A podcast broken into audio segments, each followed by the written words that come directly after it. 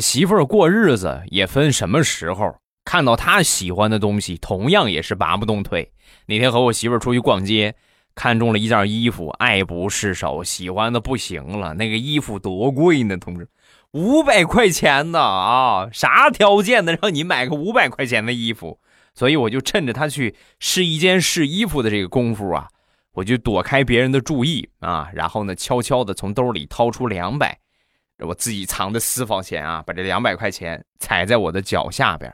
等我媳妇儿换完衣服出来之后啊，我就悄悄的走上她前边，走她身边，我就跟她说：“哎，使了个眼色啊，你看脚底下啊，你看，不知道谁掉的，赶紧你去换衣服，咱俩捡了就走，快点快点。”我媳妇儿当时啊，不带含糊的，歘，最快的速度进去之后把衣服还下来。然后飞一般的速度拽着我就出去了，